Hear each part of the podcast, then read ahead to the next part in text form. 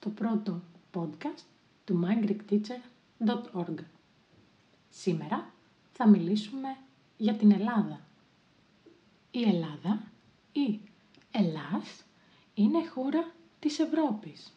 Στα βόρεια και δυτικά, δηλαδή με μία λέξη στα βορειοδυτικά, είναι η Αλβανία, στα βόρεια η Βόρεια Μακεδονία και η Βουλγαρία και στα ανατολικά είναι η Τουρκία. Η Ελλάδα είναι στη Βαλκανική Χερσόνησο. Η θάλασσά της είναι η Μεσόγειος.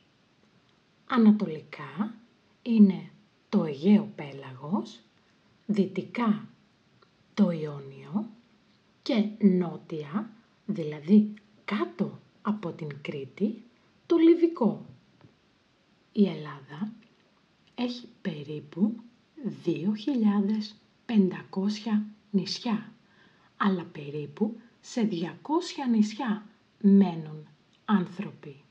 Είναι δηλαδή οι κάτοικοι. Το 2020 η Ελλάδα είχε περίπου 10 εκατομμύρια κατοίκους, ανθρώπους δηλαδή που μένουν στην Ελλάδα. Η πρωτεύουσα της Ελλάδας είναι η Αθήνα και η δεύτερη μεγάλη πόλη είναι η Θεσσαλονίκη. Η αρχαία Ελλάδα είναι η μητέρα της δημοκρατίας, της φιλοσοφίας, των Ολυμπιακών Αγώνων, της τραγωδίας και της κομμωδίας.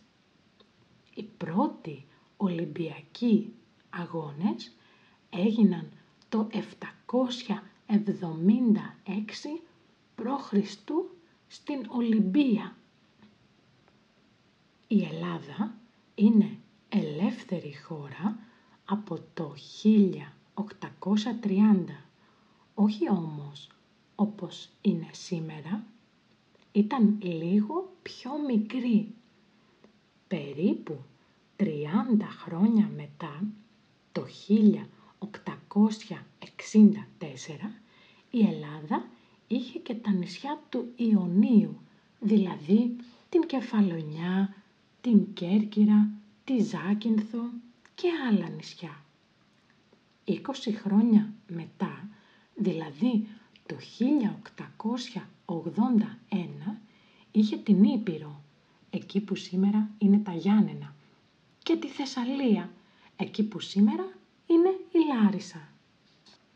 Το 1952 η Ελλάδα έγινε μέλος του ΝΑΤΟ. Από το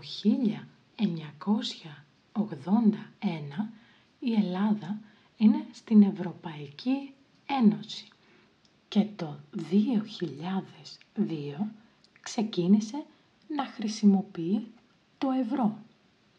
Μέχρι τότε οι Έλληνες χρησιμοποιούσαν τη δραχμή. Από το 2002 μέχρι και το 2009 οι Έλληνες ήταν σχετικά χαρούμενοι. Όμως το 2009 ξεκινάει σε όλο τον κόσμο, δηλαδή παγκόσμια, μία οικονομική κρίση. Πολλοί άνθρωποι δεν δουλεύουν. Υπάρχει δηλαδή ανεργία. Η Ελλάδα που τότε έχει λίγα λεφτά, παίρνει λεφτά από την Ευρώπη. Οι άνθρωποι δεν είναι πια χαρούμενοι, είναι δυσαρεστημένοι.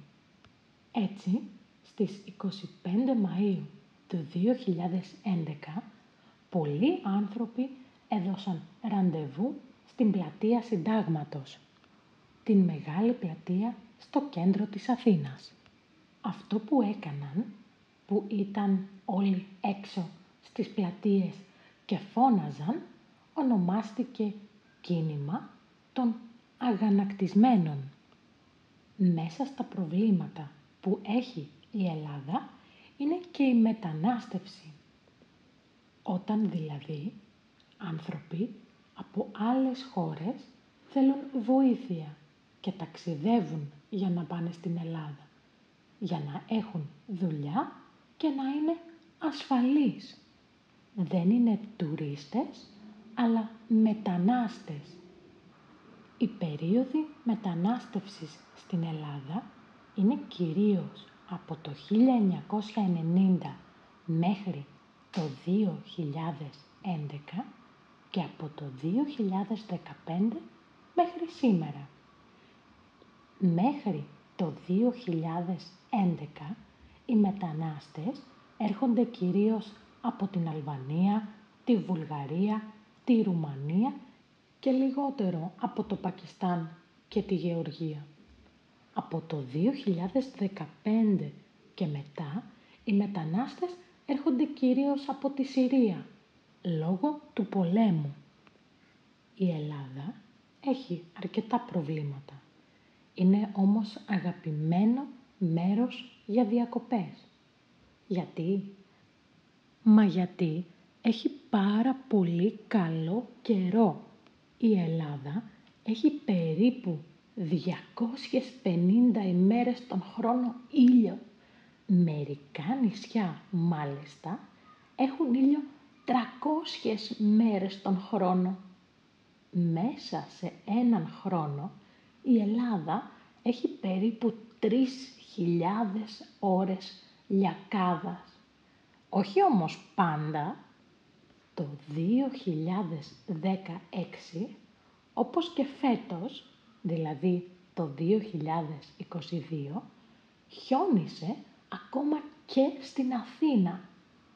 Ειδικά φέτος, τα αυτοκίνητα στην Αττική Οδό, που είναι ένας μεγάλος δρόμος στην Αθήνα, έμειναν σταματημένα για πολλές ώρες. Μπορεί η Ελλάδα να έχει προβλήματα, όμως πολλοί άνθρωποι την αγαπάνε και την επισκέπτονται χειμώνα καλοκαίρι. Λίγο πριν τον COVID, το 2019, η Ελλάδα είχε ρεκόρ τουρισμού. Ήρθαν δηλαδή 31 εκατομμύρια άνθρωποι. Αυτά για σήμερα. Ελπίζω να μάθατε κάτι.